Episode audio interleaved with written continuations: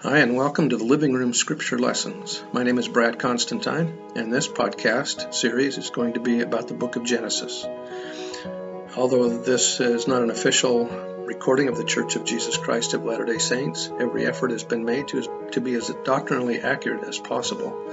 If you're interested in a deep analysis of the book of Genesis, you've come to the right place. I hope you enjoy what you hear here, and if you have any questions, you can share, link, and subscribe. Thank you. Welcome back to the Genesis podcast. This is Genesis chapter 29. This is going to be about the marriage uh, between Jacob and Rachel. Uh, nice little love story here. Now, remember um, before when we talked about Jacob receiving his blessing from his father Isaac and how he tricked him? Remember that the problem that Isaac had was that he couldn't see very well. And so that same theme is going to weave itself through this particular chapter too. So pay attention close as we as we get into this one. All right. Genesis 29, verse 1. Then Jacob went on his journey and came into the land of the people of the east. And he looked and beheld, behold a well in the field, and lo, there were three flocks of sheep lying by it. For out of that well they watered the flocks, and a great stone was upon the well's mouth. And thither were all the flocks gathered, and they rolled the stone from the well's mouth, and watered the sheep, and put the stone again upon the well's mouth in its place. And Jacob said unto them, My brethren, from whence are ye? And they said, From Haran. And he said unto them, Know ye Laban the son of Nahor? And they said, We know him. And he said unto them, Is he well? And, he, and they said, He is well. And behold, Rachel his daughter cometh with the sheep. And he said, Lo, it is yet high day, neither is it time that the cattle should be gathered together. Water ye the sheep, and go and feed them. And they said, We cannot until all the Samaritan and the Septuagint, the shepherd's flocks, be gathered together. Until they roll the stone from the well's mouth, then we water the sheep. And while he yet spake with them, Rachel came with her father's sheep, and she kept, for she kept them. And it came to pass when Jacob saw Rachel the daughter of Laban, his mother's brother, and the sheep of Laban his mother's brother, that Jacob went near and rolled the stone from the well's mouth and watered the flock of Laban his mother's brother. So this is in reverse to what Rebekah did for the servant. Remember that Rebekah watered the camels. Here, um, Jacob is watering the sheep for Rachel. Verse 11, and Jacob kissed Rachel, kind of forward, I guess. Maybe this was a family custom, or maybe they were French. And Jacob kissed Rachel and lifted up his voice and wept. And Jacob told Rachel that he was her father's brother and that he was Rebekah's son. And she ran and told her father. And it came to pass when Laban heard the tidings of Jacob his sister's son, that he ran to meet him and, and embraced him and kissed him and brought him to his house. And he told Laban all these things. And Laban said to him, Surely thou art my bone and my flesh. And he abode with him the space of a month. And Laban said unto Jacob, Because thou art my brother, shouldst thou therefore serve me for naught? Tell me, what shall thy wages be? So this is from Alfred Edersheim, which I like. I guess you've noticed that by now. A lot of the things I've quoted are from him. No further incident worth recording occurred till Jacob reached the end of his journey in the land of the people of the east. Here he found himself at a well where, contrary to the usual custom, three flocks were already in waiting long before the usual evening time for watering them. Professor Robinson has made this personal observation helpful to our understanding of the circumstances. Over most of the cisterns is laid a broad and thick flat stone with a round hole cut in the middle, forming the mouth of the cistern. This hole we found in many cases covered with a heavy stone, which it would require two or three men to roll away. We know not whether these flocks were kept waiting till sufficient men had come to roll away the stone, or whether it was the custom to delay till all the flocks had arrived. At any rate, when Jacob had, had ascertained that the flocks were from Haran, and that the shepherds knew Laban, the brother of Rebekah, and when he saw the fair Rachel, his own cousin, coming with her flock, he rolled away the stone himself, watered his uncle's sheep, and in the warmth of his feelings at, at finding himself not only at the goal of his journey, but apparently God directed to her whose very appearance could win his affections, he embraced his cousin. Even in this little trait, the attentive observer of Jacob's natural character will not fail to recognize the haste with which he always anticipated God's leadings. When Laban, Rachel's father, came to hear of all the circumstances, he received Jacob as his relative.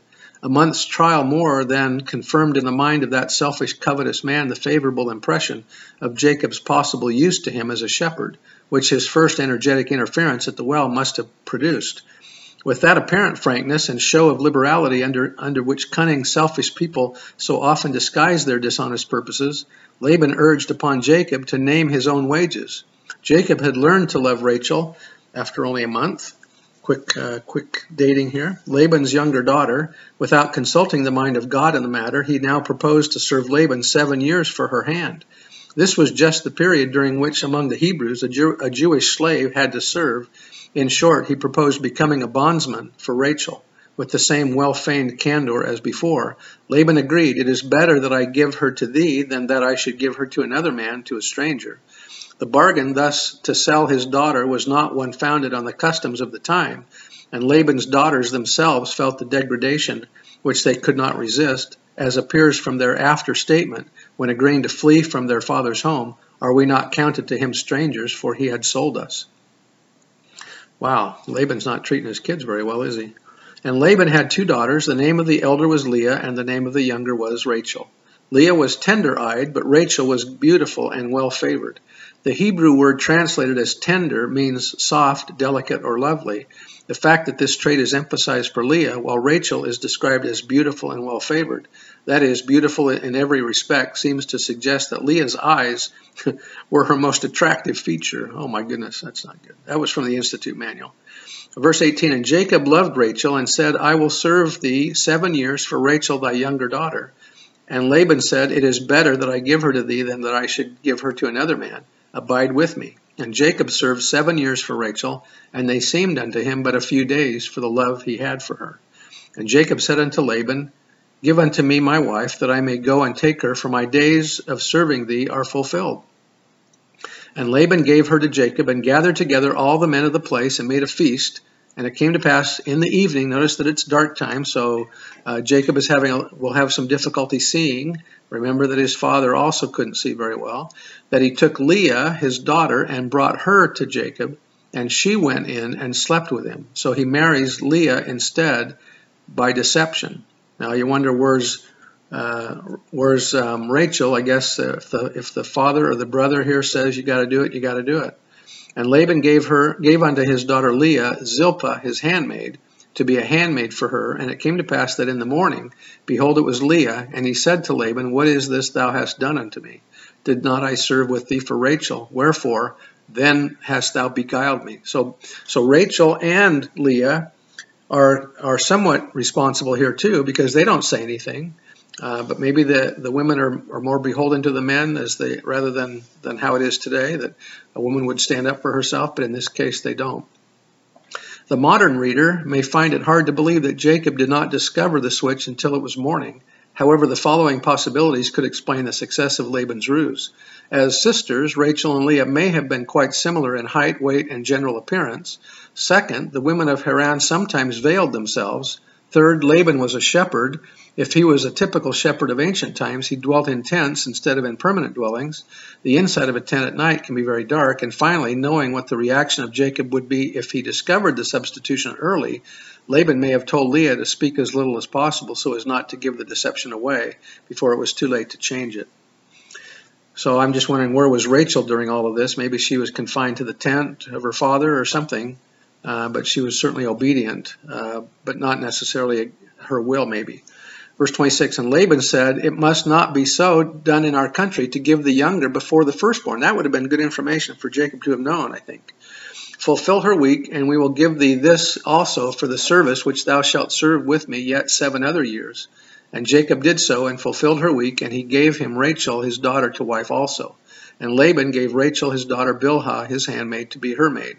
And he went in also and slept with Rachel, and he loved Rachel also more than Leah, and served with Laban yet seven other years.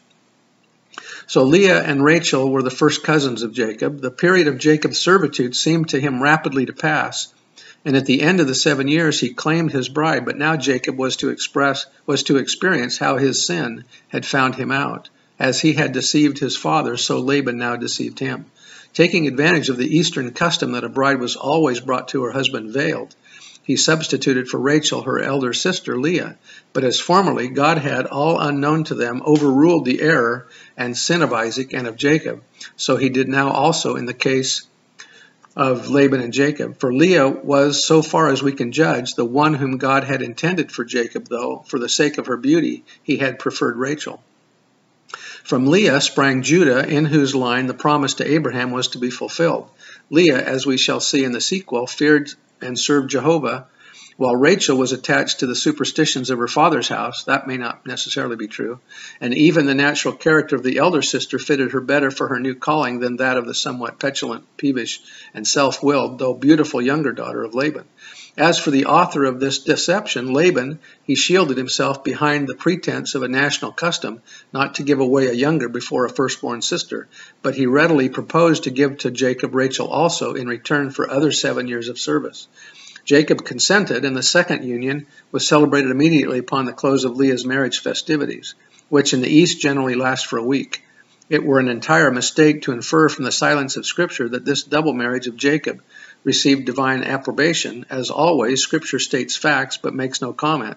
That sufficiently appears from the lifelong sorrow and disgrace and trials which, in the retributive providence of God, followed as the consequence of this double union.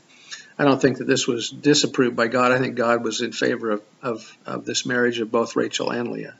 Verse 31 And when the Lord saw that Leah was hated, that's not an exact, oh, let me read that. The Hebrew word sane, which does not mean hate as the term is used today, but rather conveys the idea of loving less. A better translation would be when the Lord saw that Leah was loved less or was not as favored, he opened her womb. Uh, and so he's making her making Leah more favorable in the eyes of Jacob because she's going to have children.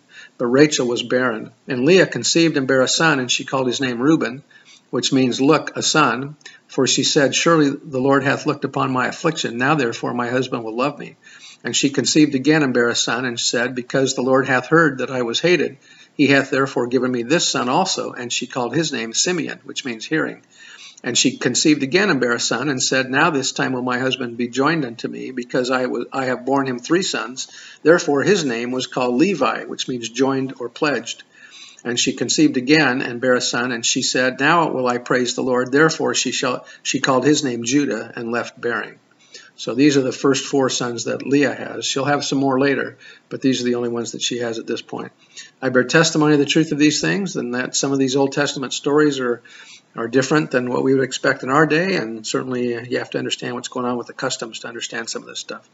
I bear testimony of the truth of the Scriptures in the name of Jesus Christ. Amen.